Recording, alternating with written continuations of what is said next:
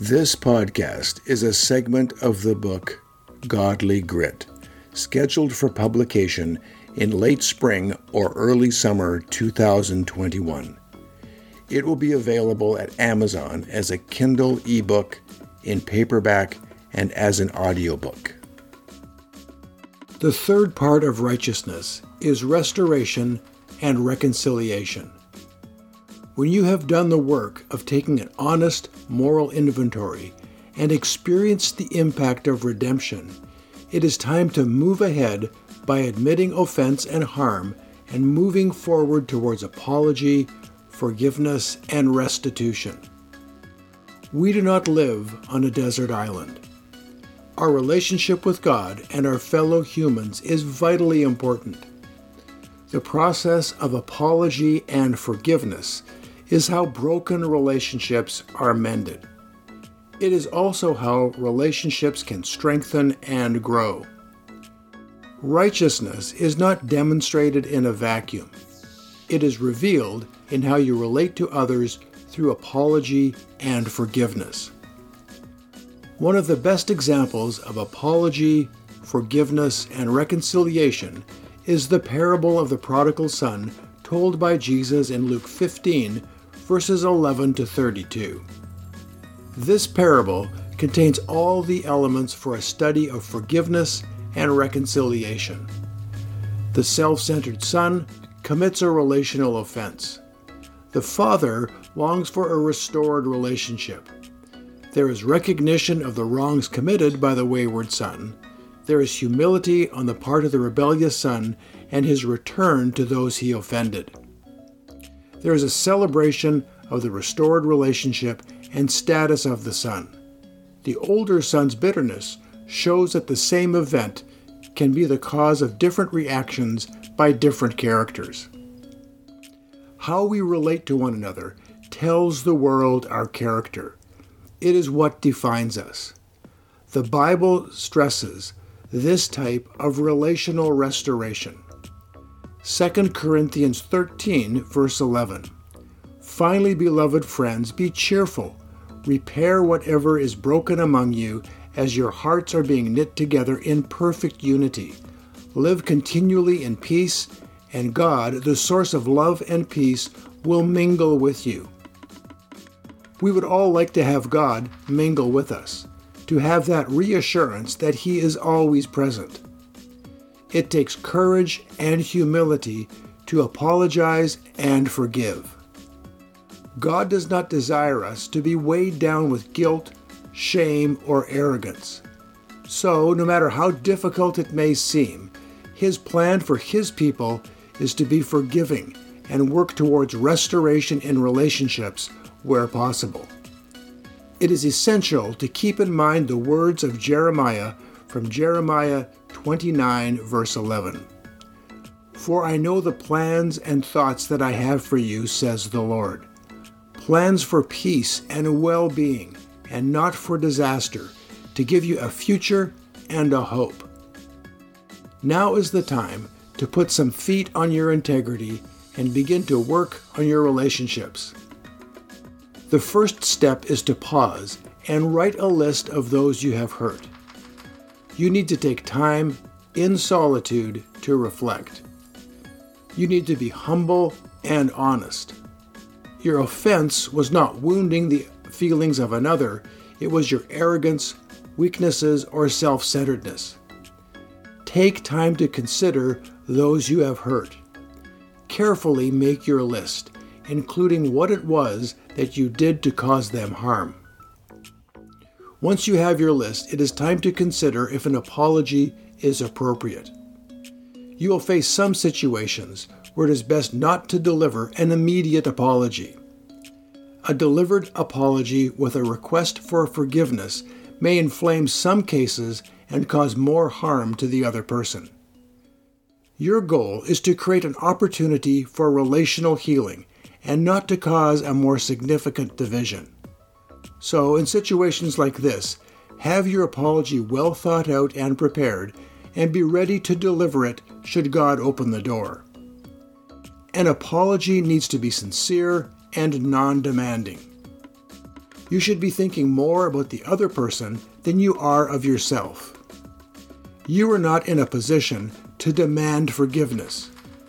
Be prepared. Writing out an apology before it is delivered is very helpful. You need to consider when and where to offer the apology. Will it be given in a face to face conversation or sent in a letter? You want the person you have harmed to know they are in control of the conversation and that you are not pressuring them for an answer or immediate resolution. The purpose of an apology is to address issues in a relationship where you have crossed a boundary and caused harm. It is an opportunity for humble and honest communication with another person because you value the relationship. It is doing what you can to rebuild a relationship and over time set the framework for trust. It is an opportunity to express regret over the wrong you have committed. It is an opportunity for you to own every part of the wrong committed. Saying, I am sorry I made you feel bad, is not a sincere apology. This type of apology leaves the other person responsible for part of the issue, their wounded feelings. An adequately delivered apology will help to define and reestablish boundaries in the relationship. It should help you learn from your past mistakes and be a chance to rebuild lost trust. An apology can also help put the conflict behind you and not allow it to fester into unresolvable bitterness. A humble apology can help you maintain your integrity and assist you in being able to forgive yourself. Many times, the hardest person to forgive is yourself. There are many benefits to an apology, but what are the consequences of refusing to apologize? We all know that relationships are essential and healthier relationships are valuable. We also know that an apology is a useful tool in the restoration of a relationship when we wrong another. So, why do we refuse to apologize at times? A refusal to apologize may mean that I am indifferent, that the relationship was not meaningful, that I don't care. For example, if I accidentally cut off another driver in traffic, I will not chase him down to apologize. He would most likely be intimidated, and I could get shot. My relationship with the other driver is not essential. Therefore, I do not see the need for an apology. If, on the other hand, I rudely honk my horn at an elderly couple, as I have done, who are on their way to see me in the office, then an apology would be appropriate. In this case, the relationship has some meaning, and I crossed a boundary. You want to eat that crow before it has a chance of becoming a vulture. Another reason for not apologizing is because I see the apology as being a threat to my self image. This excuse is not an attempt to salvage my self image, but protect my arrogance. If this is your excuse for not apologizing, then you're in big trouble.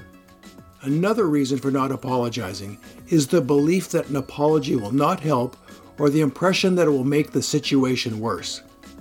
This belief may be a valid reason, but be sure that you are not using it as an excuse to soothe your wounded pride.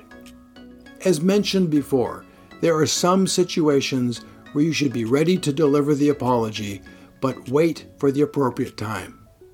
Some apologies will never be offered. Whatever the reason, there are consequences for not apologizing. A refusal to apologize when it is appropriate to apologize will damage personal and professional relationships. A refusal to apologize will erode trust and encourage destructive rumination. The rumination can quickly turn to anger, bitterness, or even hostility. These are not the ingredients for a healthy, meaningful relationship. They are the ingredients for a war. How do we know when to apologize? You can use yourself as a filter. If what you did to another was done to you, and it would have bothered you, then it probably deserves an apology. You should take the time to think through and prepare your apology and be ready to deliver it when the opportunity presents. As you pause to ponder where you need to deliver an apology, keep in mind the necessary elements of a sincere and meaningful apology. You need to consider others more than yourself. The subject matter of the apology is what you did to cause harm. Make that subject matter the focus of the conversation and make it very clear. The apology needs to be free of blame. You should not blame the other person, the circumstances, or anything else. You crossed the boundary and are taking full responsibility. It is time to state the offense, take responsibility, express regret, and ask for forgiveness. Once you have apologized, you can reaffirm the relational boundaries and start to build back trust. When you are delivering an apology, you cannot guarantee the result. You may be asking for forgiveness, but you should not expect it or demand it. Do not manipulate the other person's response or pressure them in any way. You may have to wait for an answer. Do not forget the essential part, which is to communicate the value of the relationship. It is not possible to wade through the murky waters of relational restoration without addressing the topic of forgiveness. We need to forgive if we expect our apologies to result in forgiveness from another. The Bible is clear on the importance of forgiveness. Jesus said in Matthew 5, verses 23 and 24 So if you are presenting your offering at the altar, and while there you remember that your brother has something, such as a grievance or legitimate complaint against you, leave your offering there at the altar and go. First make peace with your brother, and then come and present your offering. Apology and forgiveness take priority over sacrifice and service. The appropriate response when you have wronged someone else is to apologize. The appropriate response is to forgive when you have been wronged, even if an apology does not request it. The actions, injustices, and abuse of others have hurt all of us to varying degrees. Many people have suffered unimaginable damage and injustice. Forgiveness is not condoning the abuser or the offensive action. That would increase the abuse. Forgiveness is not excusing the offender or their responsibility because of extenuating circumstances. No circumstance, medical condition, or psychiatric condition justifies ongoing violence. Forgiveness is not forgetting. Forgetting in the face of abuse is denial. Reconciliation is not forgiveness. It may be the goal of forgiveness, but just because you forgive someone you love does not mean you should automatically trust them. That would be foolish. Trust is the bedrock of a meaningful relationship and is only built over time. What then is forgiveness? Forgiveness is letting go of anger and resentment. It is the recognition that anger and bitterness cause more personal harm than any act of injustice or abuse. If you hang on to resentment and demand anything from the offender, you give all your power over to them. It will destroy you. Do not give in to anger and bitterness. Let go of the offense and take your life back from the abuser. You need to get to the point where you can say and believe that the offender owes you nothing, that your life today is your life, and that the past owes you absolutely nothing. Forgiveness is not easy, but it is essential. You cannot undo the injustice, but you can stop it from controlling your life. The act of forgiving is the freedom needed to escape the trap of the offense. A victim lives a lonely life in a prison of their own making. Forgiveness will free you from that prison. It will increase your optimism and elevate your mood. Forgiveness has been shown through medical studies to guard against anger, bitterness, stress, anxiety, and depression. Forgiveness reduces cortisol, resulting in improvements in blood pressure, heart disease, and inflammation. the reduction of inflammation lessens the likelihood of developing diabetes or cancer. Forgiveness will also lessen the likelihood of developing an addiction and reduce relapses in those who suffer from addiction. Yes, we all want the benefits of forgiveness, but how do we forgive? The first step in forgiving is to be honest about how you were offended and that the offense made you angry. The process can be very uncomfortable, as many of us have been raised to believe that all anger is sin. The reality is that denial about the anger caused by an offense is more likely to lead to sin than the anger itself. You need to be angry, but sin not. This process is not an encouragement to act on your anger or to act out your anger. It is time to honestly and humbly admit to anger resulting from an offense caused by someone else. If you do not expose the anger, you will not know what needs to be forgiven. It would be best if you then decided to forgive. You know why you should forgive, and you know the consequences of not forgiving, but it will still take choosing on your part to forgive. Now take some time to walk in the shoes of the offender. If you get close enough to any other human, you will find valid reasons to reject them and compelling reasons to be compassionate. We are all deeply flawed, and we have all caused harm to others. If you realize your need for forgiveness, it can help you develop some compassion for the offender.